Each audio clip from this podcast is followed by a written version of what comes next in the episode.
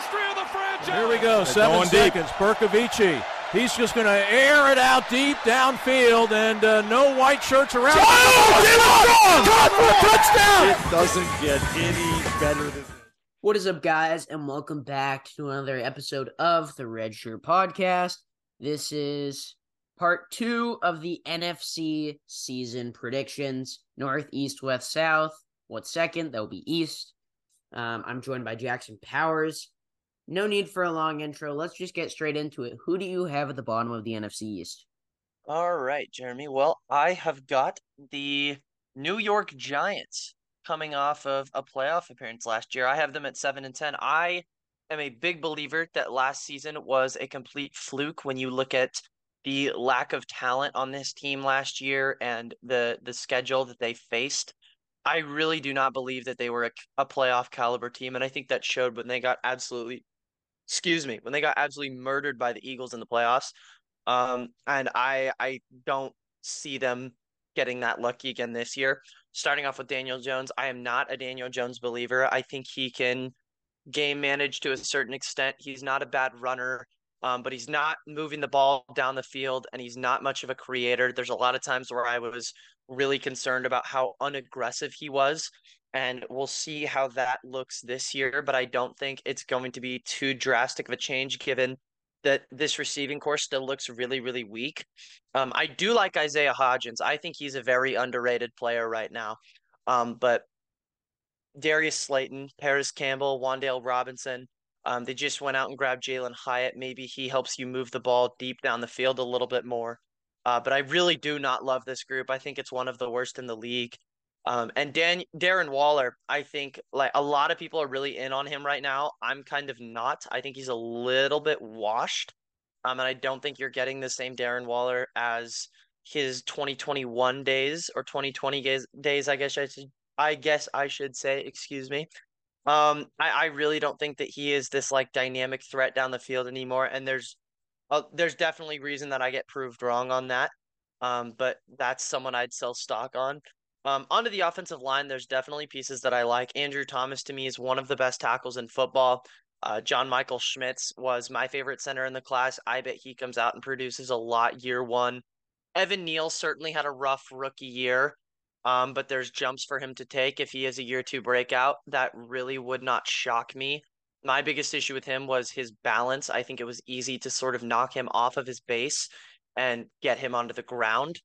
Uh, but you know, we'll see how he looks with a potential year two breakout. Mark Glowinski at the right guard, I definitely like. Had a lot of serviceable years with Seattle and the Colts. Um, I don't think that's a bad acquisition by the Giants at all. Um, and moving on to the defense, the one group, even though I'm really pushing narratives against this team, the one group that I will absolutely not stand for any kind of slander is this front five, really. Kayvon Thibodeaux, um, I really liked what he showed me in year one, and I think year two he's in for a really big year. I don't think he can quite turn into like a TJ Watt or Nick Bosa caliber player, but I wouldn't be surprised if the peak years of his career he sees like the back end of the top 10 lists for edge rushers, maybe like a Brian Burns type of guy. I think that's where Kayvon Thibodeaux could end up. He's really bendy, really good hand fighter. Um, if he can develop that strength just a little bit, he was kind of small.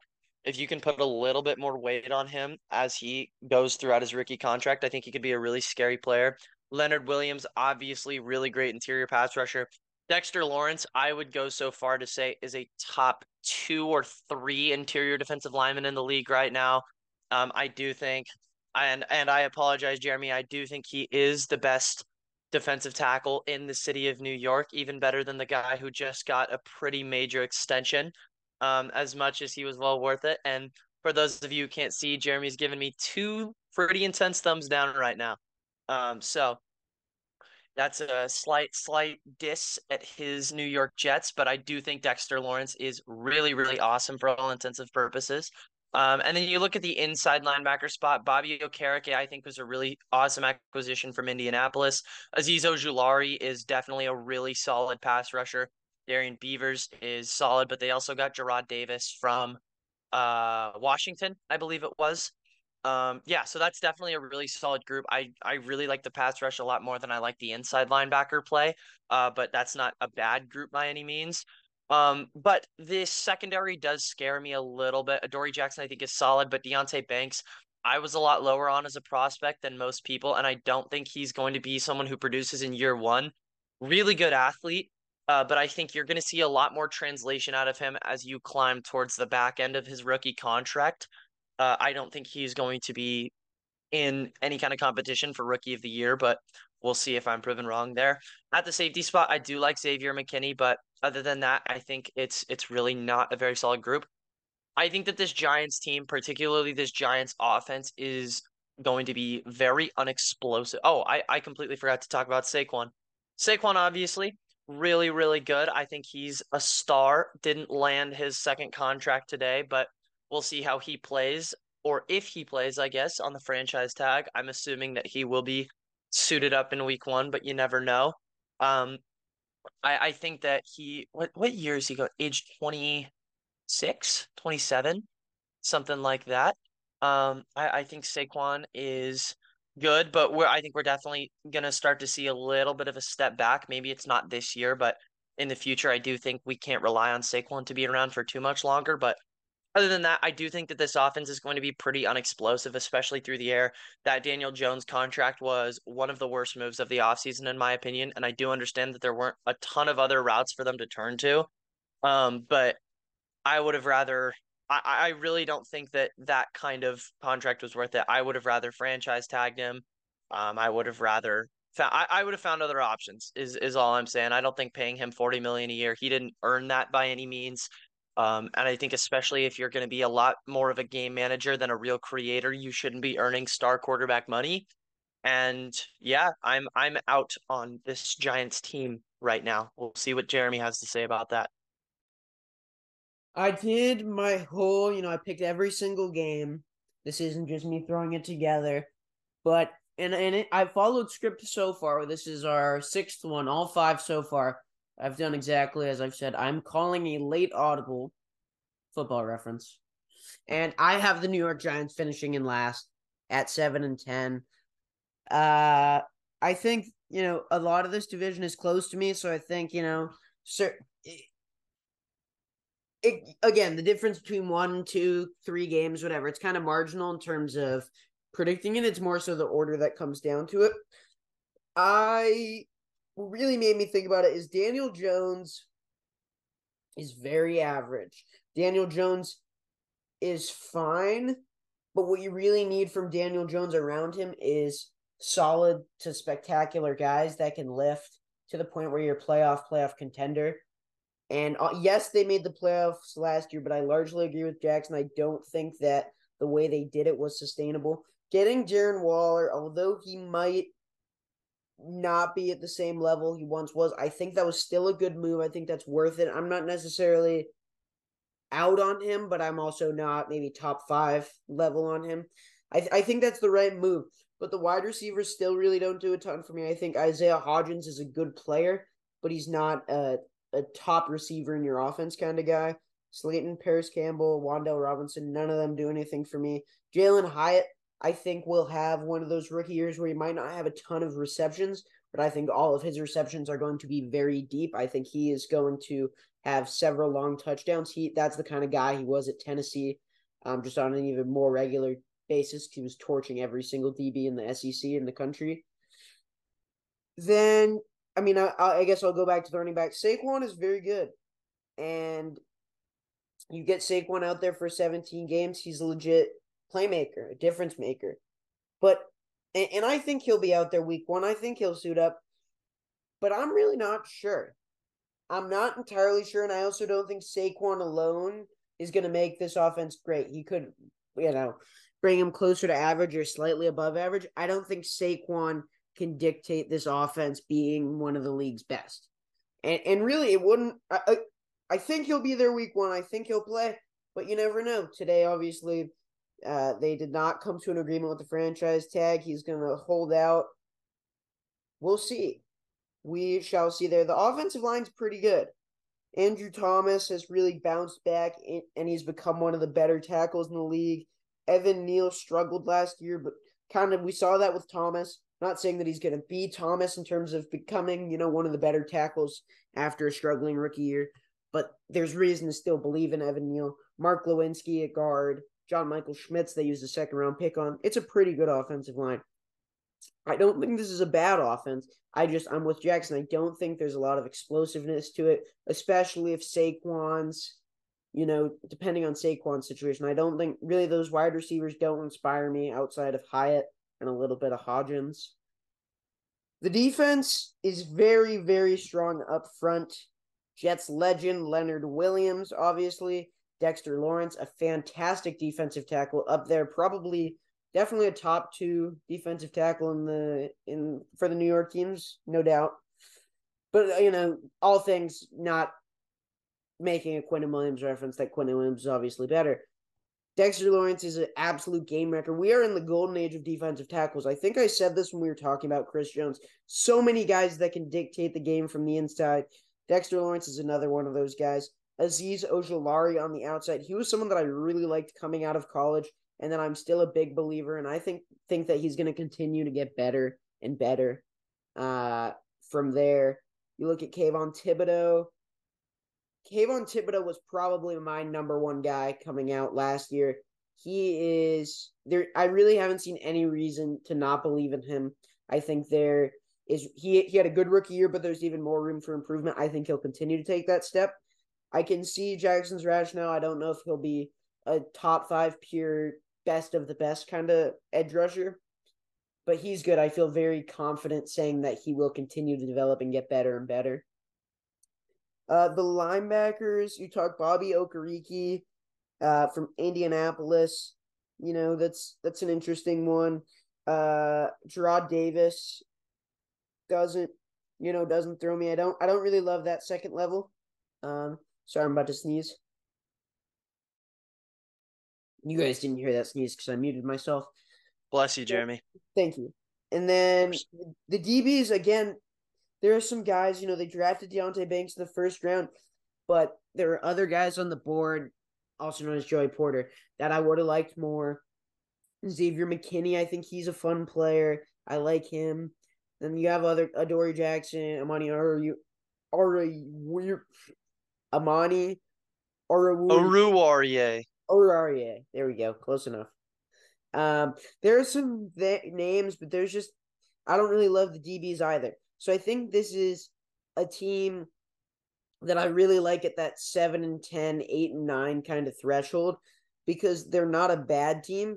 I just think in this division, which this is a pretty weak conference overall when you're trying to pick out seven teams, but this is a competitive division. These are teams that always play it close. I just think the Giants lack that explosiveness on offense and have a nice front seven or at least front four or five. But then I think the defense kind of tails off after that. So I have them seven and ten last. All right. Yeah, that's a that's an audible I respect. Now you and I are shooting hundred percent from the field in terms of how we're looking in terms of like our similarity in our predictions was the word I was looking for. Coming in third in the NFC East, I imagine Jeremy's is going to be the same. I have the Washington Commanders, uh, and I have them finishing with a record of eight and nine. Um, looking at the offense, the big storyline is Sam Howell is now the quarterback under center. I liked Sam Howell coming out of college, coming out of the the old UNC, uh, mild stomping grounds uh, but that's neither here nor there. I think he is. I, I, I like Howell. I he's got a big arm, and I think that there's going to be a lot of explosives in this offense, especially with Terry McLaurin and Jahan Dotson. Both of those guys are very solid deep threats, and I think Sam Howell is going to be a guy who can deliver the ball deep to them. He ran a lot of RPOs, and I think Bieniemy used a decent amount of those in Kansas City. I wouldn't be surprised if that's a big part of their offense. Um, he certainly has some mechanics issues. His technique is not always super solid. Throws tend to sail on him a lot. I wouldn't be surprised if he has a lot of turnovers in his first year as a starter. But I think overall, he's going to be a solid engine. He's going to move the ball down the field quite a bit. Um, and I think there will be a lot more explosives with him than there was with Heinicke or any of their options last season.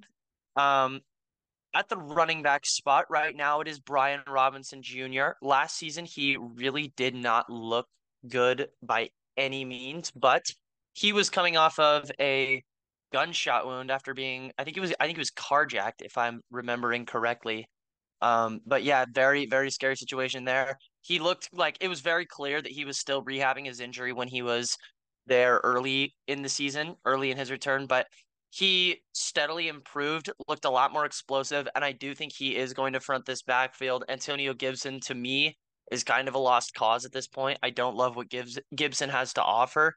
Um, and then looking at this offensive line, this is a pretty rough group to me. Charles Leno Jr., Sam Cosmi, uh, Saahdiq Charles, Andrew Wylie. Not a lot to love out of this pass protection group.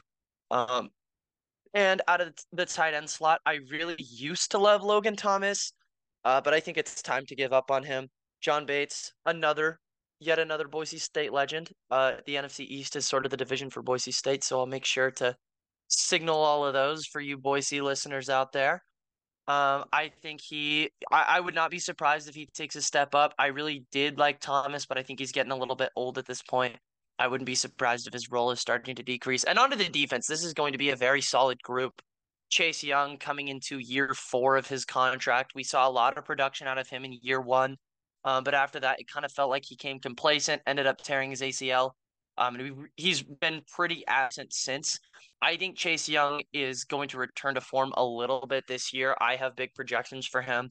Daron Payne and Jonathan Allen, one of the best defensive tackle duos in the entire league. Montez Sweat, obviously a great pass rusher. This front four is up there with the top top groups in the league. They're going to do such a great job creating pressure, and they wreak havoc on the inside a gaps uh, in the running game. I really love this group. Onto the linebackers, David Mayo and Jamin Davis, I like as your outside guys. Cody Barton, they signed out of Seattle to be a Mike, and I it's a move that I'm a fan of. I liked Cody Barton last year for Seattle. He's great in coverage. He is one of the top end coverage linebackers. And he certainly has some concerns in the run, but he's still ascending in that standpoint. And I think him getting a Mike role, um, it, it was about time. I think he he was probably going to be a little bit more of a will in Seattle. Um, and he ended up leaving because Seattle offered him a contract for more money than Washington did, but Washington promised he was going to be their starting Mike.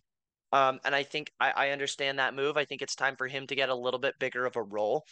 Um, the secondary should be really solid too. Kendall Fuller at their left cornerback. Uh, Benjamin St. Juste had a great, I believe last year was his rookie year. He had a great year last year. Um, I'm really in on him. And Emmanuel Forbes is surprisingly someone that I actually think could be pretty solid in year one, despite how ugly of a pick he was, pick 16 overall by the Commanders this year. He's a great mover in zone, really good ball hawk. Um, he he's really small. I wouldn't be surprised if there's some some clips of him getting bullied at the catch point this year. Uh, but I think if you're going to run a lot of zone with this group, Emmanuel Forbes is going to thrive. He's definitely going to get some picks. Um, and then the safety group, I also really like Cameron Kill, Pearl, and Darrick Forrest is a really solid group. This defense should be uh, one of the best in the league. The offense is questionable a little bit. I think they're going to turn the ball over a lot, but they should have some explosives. Worst case scenario, Sam Howell gets benched and you put in Jacoby Brissett, who I actually really liked in his short little snit with Cleveland this year while Deshaun Watson was still under suspension. Uh, but I, I do like what this team has to offer. And in a weak NFC, uh, let me double check this before I spread misinformation. But yes, I have them at an eight and nine record. That would technically be good for the seventh spot in the NFC because the division is or the conference, I guess, is so weak right now. Um, so yeah, I, I do have the Commanders as a playoff team despite their ugly record. I do not have the Commanders as a playoff team but I do also have them at eight and nine and in third place. And I think that if there was someone else under center, I think there would be a lot of different discussion. But Sam Howell, he went from being, you know, as a sophomore and freshman in college, he was regarded as he was the next big thing. He was going to be a first round pick. He looked like a franchise quarterback. And since then, he really struggled to finish out his career at North Carolina. Didn't look like the same guy. And I just have a hard time putting a ton of stock into him. He, sure, we've seen it before, but he's being thrust into a tough role with definitely there. There's some talent to work with. The receivers, Terry McLaurin, uh, Jahan Dotson, Curtis Samuel. That's actually a trio that I like. But the running backs, I'm not totally in on. Brian Robinson struggled last year, and I think it was understandable. But although I would expect him to improve, that doesn't mean he's going to improve to being fantastic. That's kind of a big question mark. Same with Antonio Gibson. I think his time might be over. I like Chris Rodriguez, who they drafted from Kentucky, but again, he's more of a role player, not going to have a significant impact. And then you combine that with a very mediocre offensive line and not really a great tight end spot there. I just, I'm really out on this offense. The receivers are really the only group that do it for me with McLaurin Dotson and Samuel. And I think if with a little bit more consistency, stability at quarterback, I'd feel a little better. Like I think maybe I'd, I'd feel a little better if I knew Brissett was gonna start just because Brissett is a very stable, kind of know what you're getting from him kind of guy. But there's just not. I don't even have a ton to talk about on the offense. There's just, it's not. It's it's not there for me. But what I will talk about and what propels them all the way to eight wins is the defense, which should be up there for one of the best in the league. Uh, Montez Sweat, Daron Payne, Jonathan Allen, fantastic guys. And then you add in hopefully a healthy Chase Young. You were talking about it. Chase Young, Chase Young touted as this generational prospect kind of thing, um, taken high overall with uh, the expectations that he'd develop into one of the best edge rushers in the game. We've seen some of it, but he struggled with injuries. He's been inconsistent. This is as much of a make or break year as you're going to find for a guy and I I see no reason to bet against him. I'm all in on Chase Young. I think this front four, I mean, off the top of my head, probably the best in the league when they're all when they're all playing together. This this group, and then from there, uh, the linebackers, I like what they have going on for the most part. Uh, Jamin Davis is a really good athlete. Um, that I think will continue to improve. You mentioned Cody Barton. I, I'm obviously don't have the insight to give like you, but I think that was a solid, smart signing the DBs aren't necessarily as beautiful as the front seven or at least the D line, but Kendall Fuller, serviceable player. I like Cam Curl at safety as well as Emmanuel Forbes is interesting because I I echo a lot of what Jackson says. He's going to get his interceptions. He's a small guy, but he he got interceptions at a historic rate at Mississippi State. He's an absolute ball hawk. So there's no doubt to me that he is going to stuff the stat sheet in that sense. But I, I am concerned that when you're facing a team with two good receivers or just mo- several downfield threats, I don't really know if he's a guy that's going to be able to keep up, uh, you know, forcing completions. Like you said, we're probably going to see him struggle against some receivers at the point of catch. And so I overall, I'm not a Forbes guy. I think he has a lot of Trevon Diggs tendencies, and I mean that mainly as a negative, although there is value to it. That both of those can be true. So all in all, the defense, fantastic. All in on the defense. There's even some depth that I didn't really get into. I think the defense is going to be great. I just think the offense is going to struggle immensely. So I have them just kind of missing out at the eight and nine mark. Jeremy, do you think you will ever talk about Trevon Diggs in a positive aspect, positive light? If he becomes, mm, I'll give you two situations. Eh, couple. Okay. if he like saved me from a burning building or something like that. Okay, that would make you a fan. I understand that. Giving props. Um, if he, you know, God forbid, he became a Jet and helped us win a Super Bowl, Sure. Mm-hmm. Or third off, right. if we play, if the Jets ever played the Cowboys in the Super Bowl and he got absolutely cooked, I could I, I could learn to say something nice about him because he he helped me out in that sense. But odds are now. Not a trade. And I remember I remember uh, a little bit of redshirt podcast history. One of my best predictions of all time was calling the Trevon Diggs breakout. Jeremy did not like that prediction. Don't ask him about Josh Jacobs. Don't ask him his thoughts on Josh Jacobs. It's all right. It's all right. We uh we love to shed light on each other's awful past takes. Um, but moving on with the NFC East, finishing second in this division, I have got the Dallas Cowboys going 10 and 7, and I do think that this team is going to be rec- better than that record suggests. They play some tough teams this year, uh, but I really, really love the Cowboys this year. Dak Prescott at quarterback, one of the most underrated players in the league right now. There's a lot of people that tell you Dak is not good and that he's super turnover prone. Obviously, he has not had uh, great luck in in that sense. Turned the ball over 25 times in his past two seasons, I believe it is. Um, but if you look at him from a career standpoint, he has really not been that turnover prone. Um, and honestly, I am okay with the turnovers given his style of play. Dak Prescott is one of the most cerebral quarterbacks in the entire league. He's so smart pre snap, great pocket passer, and very aggressive down the field in terms of the reads that he wants to hit. He does a great job of determining what he should be looking for pre snap. Um, and then a lot of times he fires that into really tight traffic and it turns into interceptions. Some of them aren't great throws, but I'm kind of willing to live with that because he has engineered a Cowboys offense to be top five in like every single metric for the past few seasons. I, I really think people are severely underrating him. I love Dak Prescott. The other guy I love, Tony Pollard. I think that he is going to have a big, big year this year now that he does not have Zeke Elliott crowding the backfield for him. One of the most efficient running backs in football uh, the past few years.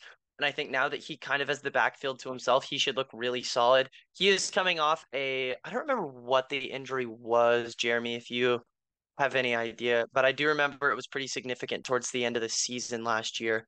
Um, but this receiving core now with Brandin Cooks, I think it looks very heavily improved. CeeDee Lamb is obviously one of the best slot guys in the game. Michael Gallup, great ball winner on the outside. Um, and now Jake Ferguson at the tight end spot, the the Michigan product instead of Dalton Schultz. We'll see how he plugs in. Uh, what I really, really love on this offense is the offensive line. Uh, Tyron Smith, Tyler Smith at the left guard, and Tyler Biadasz, I think is how you say it, at the center spot. Zack Martin has been one of the best guards in the game for a really, really long time now. Uh, this offensive line is going to be awesome, and I really think that we're going to see a lot of like 35 to 40 point outings out of this group. I think they're going to be really explosive, uh, and I do think Dak will kind of turn back the dial on the turnover numbers a little bit. Oh, excuse me. On to the defense this I, I really love this group, particularly that front four. Micah Parsons is one of, if not the best, pure pass rusher in the league. He has incredible bend. His hand fighting and his bag of moves is so diverse.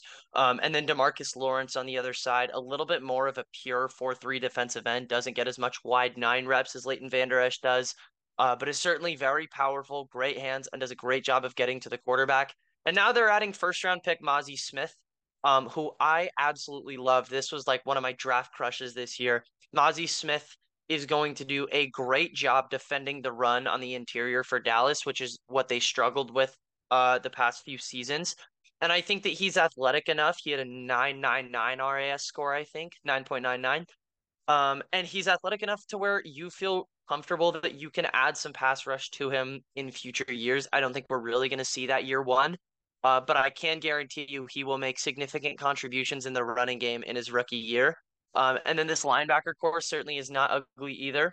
Uh, Leighton Vander Esch, yet another Boise State product. I forgot to mention Demarcus Lawrence, also a Boise State product. Cowboys love their Boise State players.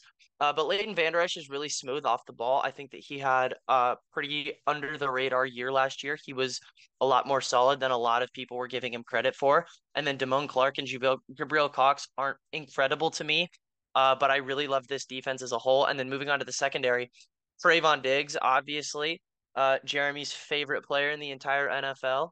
I really like Trevon Diggs. I think we saw a little bit of a jump in terms of his pure man coverage last year. Obviously, the interceptions were down, but he wasn't taking as many stupid risks in that regard. He wasn't as boomer bust as he was in 2021.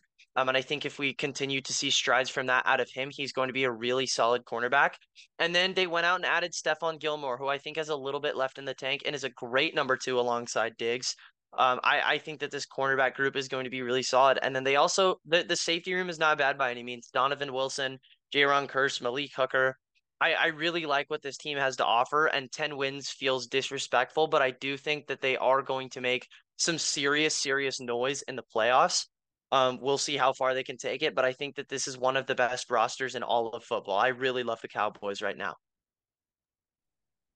In second, I also have the Dallas Cowboys, and similarly to you, I don't think this record reflects what I think they'll actually do, but I have them coming in at 9 and 8. When you look at their their schedule, they have a pretty tough draw, I think, in this division already.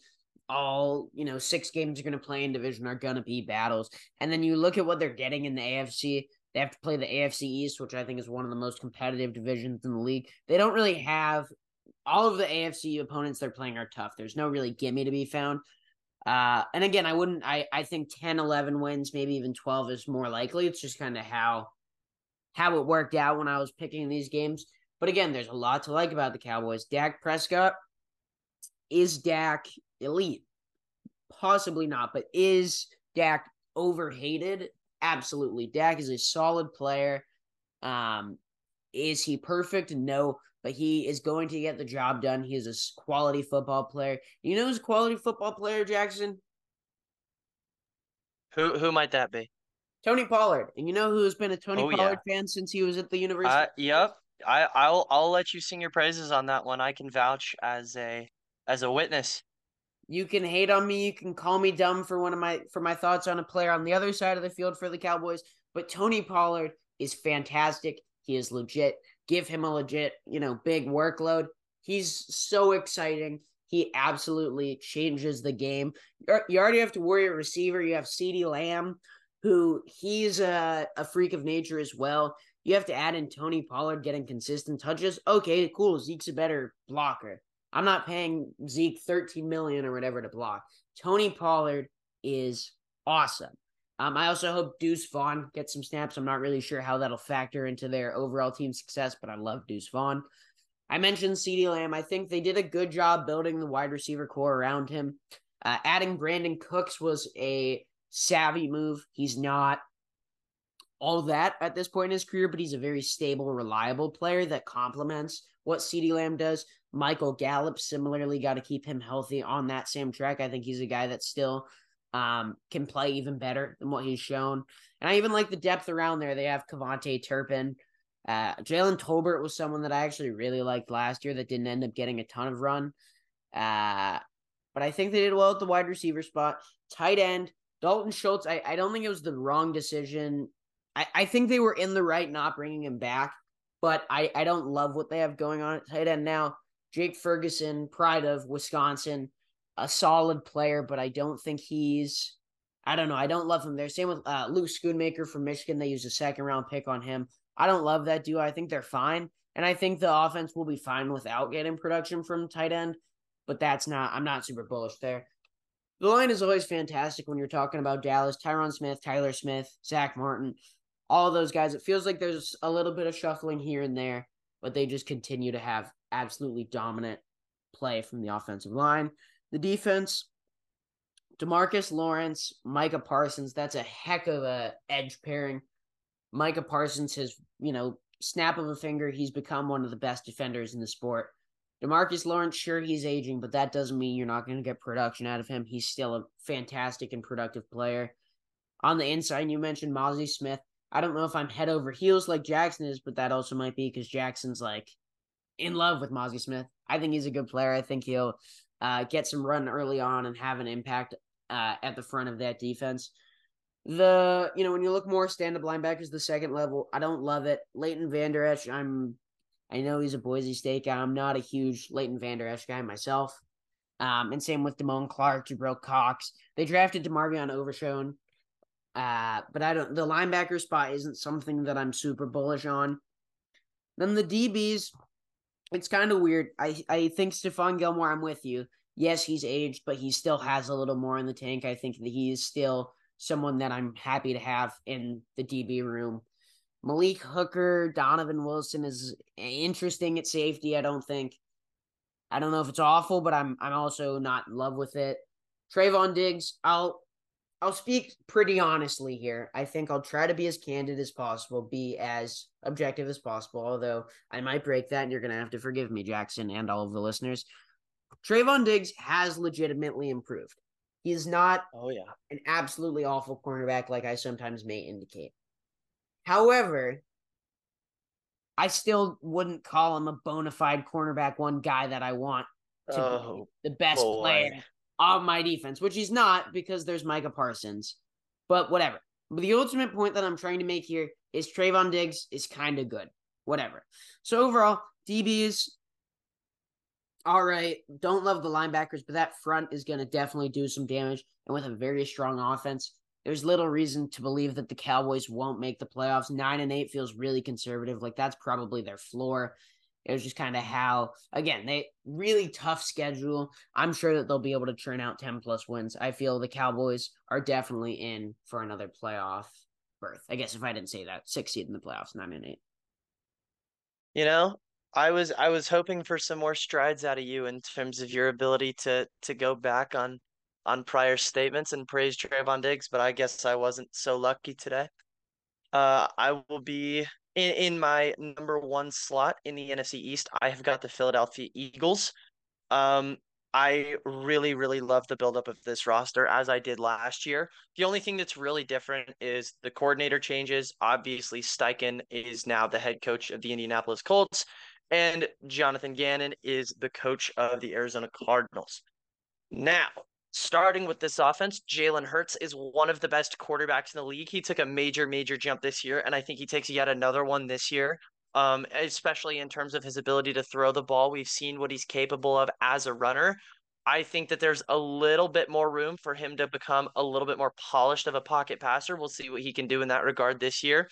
The running back room, the running back by committee in Philadelphia has been reloaded a little bit uh, bringing in Seattle's Rashad Penny, Detroit's DeAndre Swift, um, and they still have got Boston Scott and Kenneth Gainwell in that room. It's going to be an awesome committee. I think all four of those guys are going to be taking significant carries. Um, looking at the weapons right now, AJ Brown, one of the best wide receivers in the league. I love the connection between him and Hurts. DeVonta Smith took a big year two leap. We'll see what he can do in year three. Um, I also like Quez Watkins. He had that little insanity run back in the COVID ages. Quez Watkins was a monster, has come down to earth a little bit since then, but still provides some pretty valuable depth. And then they went out and got Atlanta's Olamide Zaccheaus. Um, as a fourth option, I really like what he provides. He's not someone that really should be seeing the top end of your depth chart. Uh, but but I like Zaccheaus as as solid depth behind those three guys. And then this offensive line is obviously built up of multiple future Hall of Famers in Jason Kelce and Lane Johnson. Jordan Mailata is obviously a star, and Landon Dickerson and Tyler Steen are no scrubs themselves. This is one of, if not the best offensive line in the league. I really love what this group is offering. Um, and it's going to make it so much easier for Jalen Hurts to get the ball down the field. And it's a huge reason of why they've had one of the most efficient running games in football over the past few years. Um, tight end spot, Dallas Goedert is a star, and I think he is going to have a big year this year. And then onto the defense, there is just so much depth, especially at that front seven group. Brandon Graham, Fletcher Cox, Josh Sweat, uh, Haason Reddick, and that's not even mentioning either of their first round picks. Nolan Smith, Jalen Carter, Jordan Davis saw some time last year. This group is one of the best in the league. Uh, I forgot to mention Moro Ojomo, who they drafted out of Texas in the seventh round. I I love him. I really like Ojomo. Um, but yeah, this group is awesome, and they just have they have guys to rotate out a ton of different people. Um, looking at their inside linebackers, Nakobe Dean will finally be transitioning into a starting role. They drafted him in the third round last year. Dean uh, looked to be a potential first, if not second round pick, but fell seemingly because of his size issue. I personally really like Dean, and having that sort of redshirt year uh, as a rookie, I think is going to be very valuable for him, and I think he's going to produce. Um, and then looking at the secondary, it's the same cornerback room in Darius Slay and James Bradberry. Those guys played really, really well last year. Obviously, Slay is getting a little bit older. Uh, we'll see how well he can keep up his level of play, but for all intensive purposes, right now, I still think that this is a really solid group Um, and the depth behind him is not bad early either. You've got Greedy Williams, uh, the former Cleveland first round pick, Kelee Ringo, who they grabbed in the fourth round. I think is a solid project to put behind these guys. He'll have a similar redshirt year that Nakobe Dean had. Um, and then the safety group, Terrell Edmunds, Reed Blankenship. They've got Sydney Brown out of Illinois, Illinois behind them. Um, and I think Avonte Maddox will likely lead the charge as the nickel guy.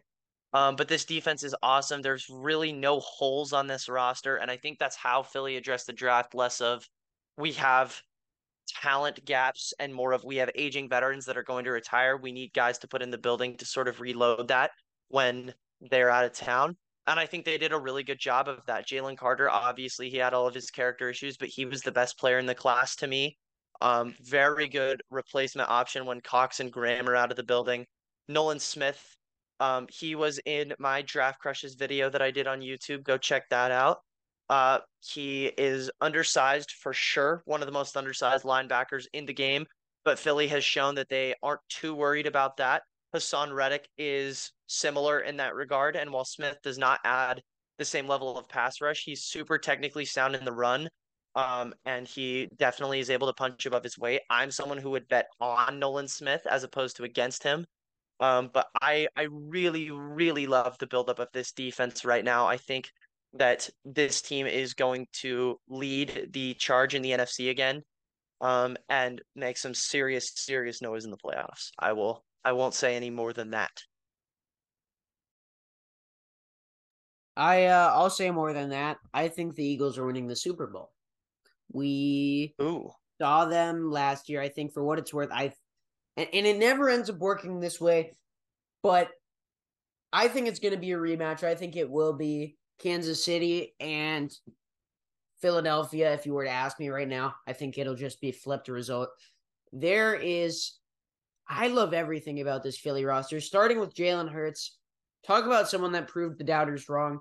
He started it, you know, improve, improve. Last year, absolutely took the football world by storm. This offseason was able to get paid, um, you know, able to get his bag, as some might say.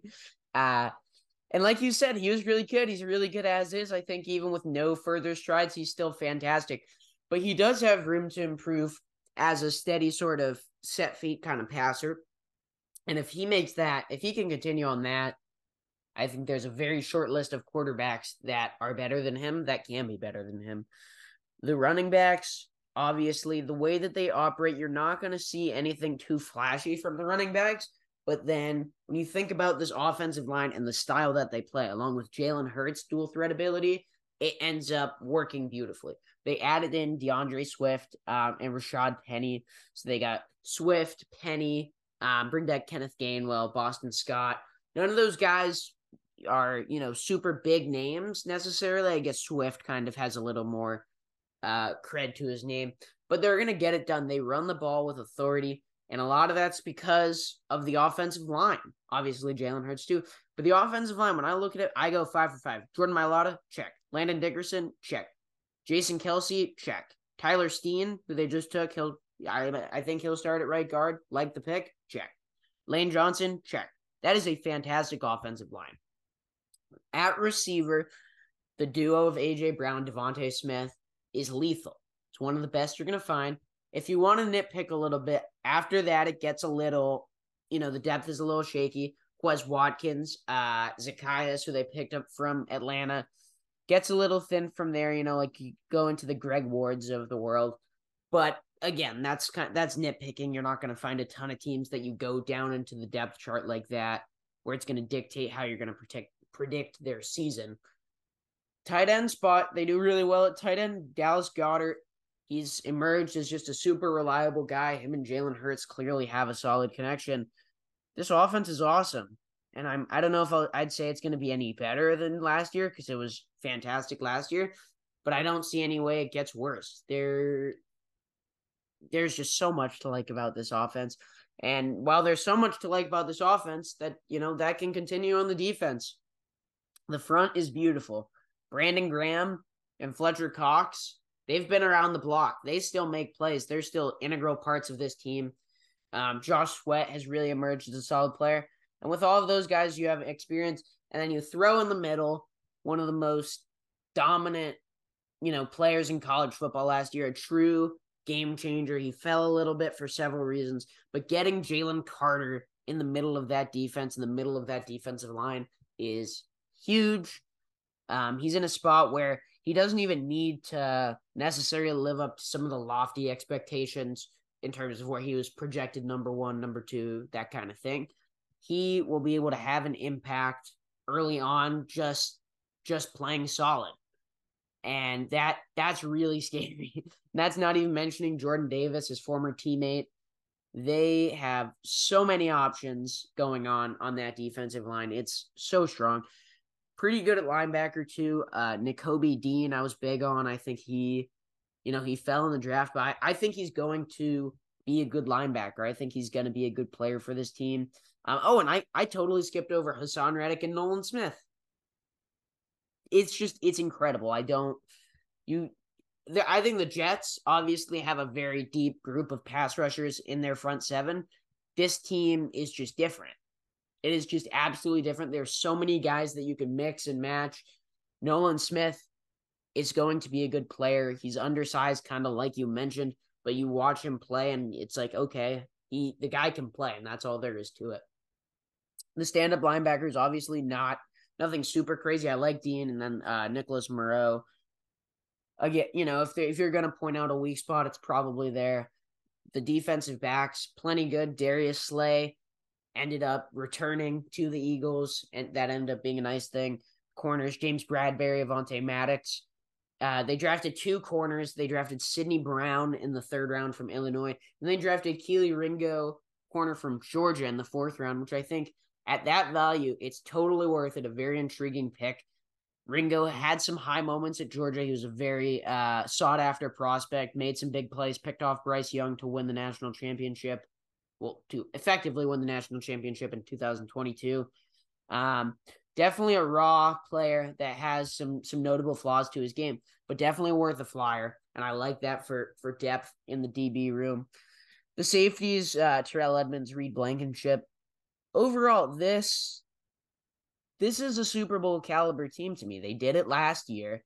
They didn't have any super super incredible downgrades in terms of guys leaving, and they were able to reload, drafting Jalen Carter, Nolan Smith, even Tyler Steen. They they absolutely killed this draft. They have a pure franchise quarterback. They have star wide receivers elite offensive line. They have everything. They have literally everything. 13 and 4. Um, I think it's just that's the way football works. They won't go 17 and 0, but Eagles are my Super Bowl champs.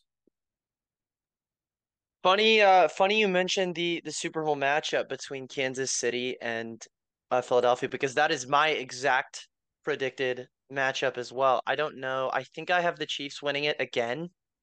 Um, but yeah, same same matchup, especially in a rematch here. We're we're in sync today, man. We're yeah.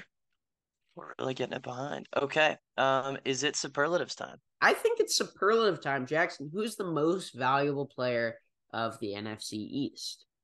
The most valuable player of the NFC East will be Jalen Hurts. Uh, you mentioned it. We've seen what he can do in the running game. Um, if he takes a couple more strides as like a set foot pocket passer, the list of quarterbacks that will be better than him is quite quite short, and I think that's exactly what he's going to do this year. Um, I'm all in on Hurts right now. He is my MVP. Ditto.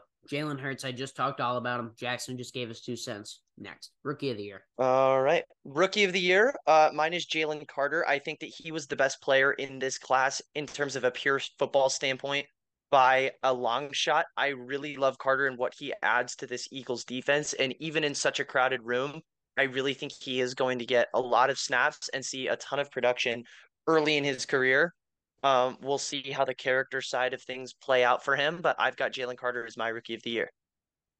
My rookie of the year, and this isn't, I don't think he's the best rookie in this division. I actually think there are probably several that are better. My rookie of the year is Jalin Hyatt mainly because what I think he's going to bring to the Giants offense. Like I was saying earlier, he's not going to be a big guy in terms of receptions, but he will be one of the best deep threats in the division. He'll that's kind of what he does in terms of that offense outside of Saquon. It's pretty stagnant. Jalin Hyatt is going to be the deep ball receiver. He is going to make some big plays. That doesn't mean week in, week out, he's going to be a top threat, but I think he's going to have that production and be a very pivotal part of the Giants offense. If they're successful, I think that will be because Jalin Hyatt um, establishes himself early on as a big target for Daniel Jones. All right, fair enough. My uh my most improved player, it's a little bit of an unconventional pick. I've got Benjamin St-Juste um over in Washington. I think that you could definitely argue that he broke out last year. I think this is going to be the year that he asserts himself as a legitimate star cornerback in the league. He allows very little separation in man coverage, very smart cornerback. Um, and with this defense and this front four particularly, I think his job is going to be made a lot easier. I think this is the stars are sort of aligning for a big St-Juste breakout. My most improved, sticking with the Giants. Like I said, I've been a fan of him through uh, in college, the draft process. He slid down the board a little bit, and that is Azeez Ojulari. I think he is a very talented player in his own right, and I think as we move forward, I talked about the greatness of other guys around him, Dexter Lawrence specifically in the middle. I think he's going to continue to get better and better. He's going to be able to feast off of other players having success. Yeah, I don't I don't really have a ton to elaborate on. I think Azeez Ojulari, and I suppose the you know with the rookie of the year and most improved, one may think that I I, w- I am higher on the Giants than than suggested, but we're late in this episode, so you already know that I have the Giants at seven and ten. I digress. Off to you. All right. My biggest surprise is Sam Howell and really the whole Commanders offense as a whole. Um, I think he is going to be someone who plays all 17 games as a starter. Um, and as I kind of talked about it earlier, there is a lot of potential for him to turn the ball over. I still think he's going to create a lot of big plays for this offense. I did really like him out of UNC. Uh, the go ball to Terry McLaurin and uh man, why am I blanking on their second receiver's name right now? The rookie they took last year. Jahan Dotson. I, I think both of them are going to be a lot more of legitimate deep threats this season um, with Sam Howell under center as opposed to Heinicke and Wentz. Um, and I think like I, I think that the offense could be a lot more tailored to what he did um, at UNC with Eric Bieniemy as the offensive coordinator. Um, I think it's going to be a big mix of big plays, a little bit of dink and dunk over the middle, and probably a decent amount of interceptions, but it should be enough to keep him as a full 17 week starter. Um, my biggest surprise, kind of continuing on, this is where I go very obscure. I'm I talked about him earlier, Jalen Tolbert, and it's all relative because I think that top three is pretty set with CeeDee, Brandin Cooks, Michael Gallup. But as we know, injuries happen, and it's not just three guys that you're going to expect to contribute. Jalen Tolbert, when he was in college at South Alabama, he's an absolute game wrecker. You can throw it to him deep, he's going to make plays. He has lightning quick speed. And what I think that means is he's going to get a little more run. Like let me let me pull up. I want to say he just had a couple catches last year. Um, let's see. I want to make sure. Yeah, yeah. He had he had two catches for twelve yards. Um, he appeared in eight games. I think he's going to actually be a member of the offense, and I think that in and of itself can be considered a surprise. Oh yeah, I I definitely liked Tolbert coming out of college, so I could I could see some room for that. My uh, my biggest letdown is Daniel Jones. I think now that he has just landed himself his second contract, netting 40 million a year, I think that the Giants are in for a big season of regression in terms of what their record is going to look like last year was really, really fluky to me, and I really don't think that they're putting up that kind of record on the board again this year. Um, and I think Daniel Jones is going to stem for that a lot. When there's not a lot of incredible talent that he's throwing to right now, I'm not trusting him to be this solo creator of explosives. I think he's going to kind of be that passive game manager, um, maybe create a little bit with his legs, but I don't see him fully moving the ball downfield, and this offense should get pretty stagnant at times. Daniel Jones is now being paid like a franchise quarterback, which to most means you have the expectations that he will perform like a franchise quarterback. I do not think he will perform like a franchise quarterback. I think he's fine. He's not a bad player. But with what they're paying him and with what is also around him, I don't see the Daniel Jones upside. I don't I don't see where it gets much better than what we saw last year. And they're coming off of a playoff berth, which means, you know, if they're not back in the playoffs to fans, it's a failure, which obviously isn't how everyone would view it. But he just got paid the big bucks. He has to perform. He he just has to. That's all there is to it. And I'm I'm not on the Daniel Jones train at all. All right. Any other NFC beast discourse before I, I give the shameless plugs? This is a this is a really good division actually because I think the Commanders are like sneaky little potential contenders even though they're only 8 and 9 and sneaking into the back end of a pretty weak NFC. Um, but Dallas and Philly both I think kind of scare me. I think both of them could be really really solid. This is a division well I obviously clown on the NFC a lot because the NFC is just so clearly inferior to the AFC. The AFC, it feels like every division is really strong. Well, the exception of one. Um, but this division, you have those top two, and from there, even though the Commanders and Giants might not be conventionally great, I think all four teams are going to be able to compete in games, and I think that's going to give us really fun in division matchups. I think any team's going to have a shot against any of them and that's what makes it exciting. That's what we get out of the NFC East a lot. So I'm looking forward to that. Oh With yeah. That being said, um, and, oh, sorry, go ahead. Go oh, ahead. Sorry. Uh, I think I was gonna say one of the more interesting storylines in football this year is I don't remember how long the streak is, but the NFC East has not had a repeat division division winner in like eight years or something like that. Um, and I think that makes it a little bit like I think I think the Eagles have some really good value to buy some stock into right now because to me they're the pretty clear figurehead of that division right now. I mean, with that little streak going on, I think a lot of people are betting against them. I think you get could get some good value talking up the Eagles right now. I'm I'm all in on the Eagles. All in on the Eagles. All right. Jackson Powers, you want to find his content when he's not on the Red Shirt podcast. You're gonna go to Twitter you're going to type in JPOW NFL. You can copy and paste that when you open TikTok because TikTok is also mm-hmm. JPOW NFL. You go to YouTube. If you were to copy and paste, it'd be harder to find because on YouTube you just look up Jackson Powers. I think you'd I think you'd still find it because I think the technical like username is JPOW NFL. Okay, but... well the point is look up Jackson Powers on on uh, YouTube. That's more conventionally how he will be found. Me, you can find me right here, the red shirt podcast on Spotify, as well as the redshirt blog or the redshirt website backslash home. The Instagram at the dot redshirt. That's where you'll get all the notifications, updates when there are new blogs and podcasts. Same can be said about the Twitter at the redshirt blog. Trying to stay active on there. You can always catch me having some decent discourse with uh, our friends over at JPOW NFL. You know, who uh, I think they're they're very excited. The the nice people at JPOW NFL for all of this to drop. And now, especially, I'm excited that all of this is officially canon since you can't make up the the Josh Jacobs pre pre internet whatever. If any yep. of the takes are bad, they're immortalized forever. You can hold me accountable to them. I mean, I already. That's where I don't. I don't have that little escape route this year. Yeah, no, you have absolutely no no excuse there. With all of that being said, thank you guys for listening to this episode of the Red Shirt Podcast. Come back for the NFC South and NFC West. We'll see you guys next time.